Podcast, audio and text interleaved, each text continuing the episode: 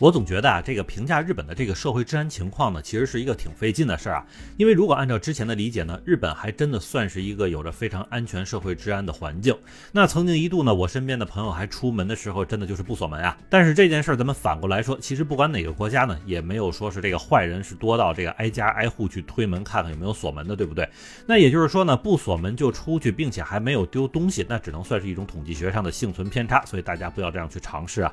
不过要说打架斗殴这种事儿，真的还是挺少的，因为有时候就是经常看到两个日本人打起来呢，也就是在那使劲的骂街，并且日语里边这个能骂街的话的俚语也不是太多啊，所以反反复复就是那么几句。那另外还得要注意呢，就是骂人的时候还不能过度威胁对方的生命，或者假装黑社会什么的，要不对方反手一个报警就是非常找事儿的事儿了。所以如果总体评价来说呢，这个日本的社会安全程度呢，虽然没有传说中那样的这个夜不闭户、路不拾遗啊。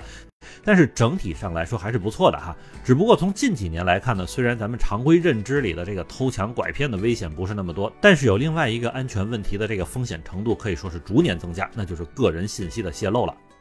嗨，正在收听节目的家人们，如果你喜欢下站是东京，请一定要点赞、订阅、转发哟。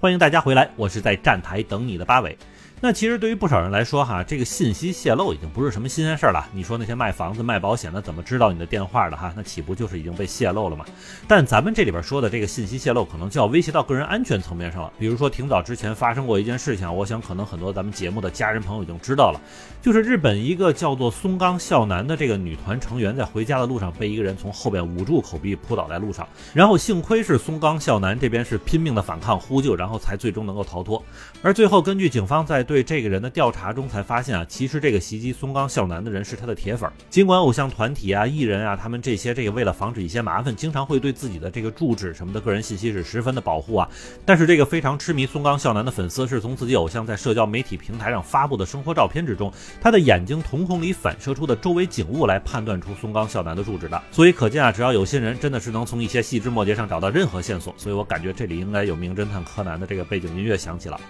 但是也有人会说啊，我自己又不是明星什么的，不必担心出现类似松冈孝男的那个问题，并且也正是因为这些原因，不少朋友在社交媒体平台上是各种发照片晒生活。但殊不知啊，这些风险就是在这些照片中慢慢积累出来的。因为根据一些日本媒体在对二十多名女孩子的这个街头采访过程中就能发现，其中很多人都表示曾经自己被奇怪的人搭讪跟踪，甚至有些人因为看到了这个自己社交媒体上发的照片好看哈，就把人家各种地址信息扒出来，然后蹲点守着。那甚至其中有个妹子说啊，之前就遇到了这样的这个男性，并且提出要和自己发展成恋爱关系啊，结果就是弄得这个妹子走到哪里都是心惊胆战的。当然，这种问题呢也并不只限于女孩子啊，不少男性在被采访中呢也表示过有类似的情况，并且其实对方就是通过自己的这个社交媒体账号，甚至单纯就是从你的名字上就找到了自己的信息，然后各种发私信啊，要聊天交往什么的。所以说，并不是每一次个人信息的泄露都会引起非常大的风险，但是随着这种事情的增加啊，总有一天会发生无法想象的严中事件。那其实就像是在今年八月十三日的时候啊，这日本福冈县北九州市就发生了一起非常严重的持刀伤人事件，而这个事件呢本身就和个人信息的泄露是有着直接的关系的。因为根据警方对外透露的消息可见呢，在案发的经过是一对这个回家的母女被一名陌生的男高中生持刀刺伤哈，不过好在因为救治及时呢，两个人是脱离了生命危险。随后通过对比指纹以及血液 DNA 等啊，就证实了当天距离事发地点大约七百米处的这个 JR 南小仓町站呢，发生了一起这个年轻。男子被电车撞死的交通意外中的死者，正是这次行凶的男高中生本人。而据当时救下的这个受伤母女的邻居回忆说啊，说当天晚上这个妹子是浑身是血的跑来敲门，并且央求他赶紧拨打幺幺零和这个救护车啊。而且邻居还说，当时这个女孩子的意识是很清晰的，并且跟自己说了这个凶手的特征非常像自己某位这个 SNS 上的好友。所以根据这些线索，再加上附近的监控录像呢，警方很快就锁定了这个凶手的行踪。只不过呢，在警方抓到凶手之前，他就已经被正在行驶中的电车撞死了。那实际上，在案发之前，这个妹子身边的人就曾经听她说过，通过这 SNS 认识了一位所谓的东京的朋友啊，而且两个人之间呢处的还挺好。但是呢，从某天开始，这个妹子就突然再也不提起那位东京的朋友的事儿了。那大家就奇怪的多嘴问了一句啊，结果这女孩就说啊，自己在这个东京的这位朋友的邀请下呢，下载了一个安装带有 GPS 定位功能的 APP。起初呢，这个女孩子也是相信了这个朋友所灌输的，说是安装了这个 APP 呢，可以增加共同话题、加强亲密感等等好处哈。但是使用次数多了哈，这妹子就开始发现对方是在似乎有意无意的利用这个 A P P 来远程跟踪自己，而出于恐惧呢，她当即就卸载了这个 A P P，并且和这个朋友断绝了来往。因此啊，就有她身边的朋友推测啊，可能正是因为这妹子的这一行为啊，是为自己和她的妈妈惹来了杀身之祸呀。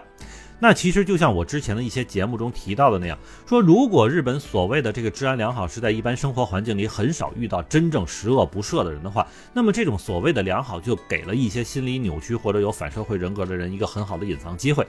而对于近期发生的几个这个由于个人信息泄露所导致的这个严重社会治安情况呢，日本不少相关方面的专家都站出来说，要想拍自拍照应该怎么怎么样做哈。但是另外一方面，如果真的都按照专家们所说的方法去修改了照片中的很多风景。细节就是都涂花了哈，那说实话，这张照片也没有什么看的价值了。因为根据专家们的说法，哪怕是你举了一杯奶茶拍照，都有可能被成为这个歹人们挖出信息的线索。所以，最终一张所谓的安全照片，就是整个人要戴着口罩，周边都被涂满了马赛克。那对了，你这个眼睛里边要注意不要反光哈。而从我个人自身的感觉上说呢，对于个人信息的保护，当然是要从自身做起了，并且更加重要的另外一方面呢，就是要保持对外界的一个警惕心。因为就算是风险的发生率只有百分之零点一，但是一旦砸到自己身身上的话，可就是百分之百呀。那么好，感谢您收听下站是东京，我是在站台等你的八尾。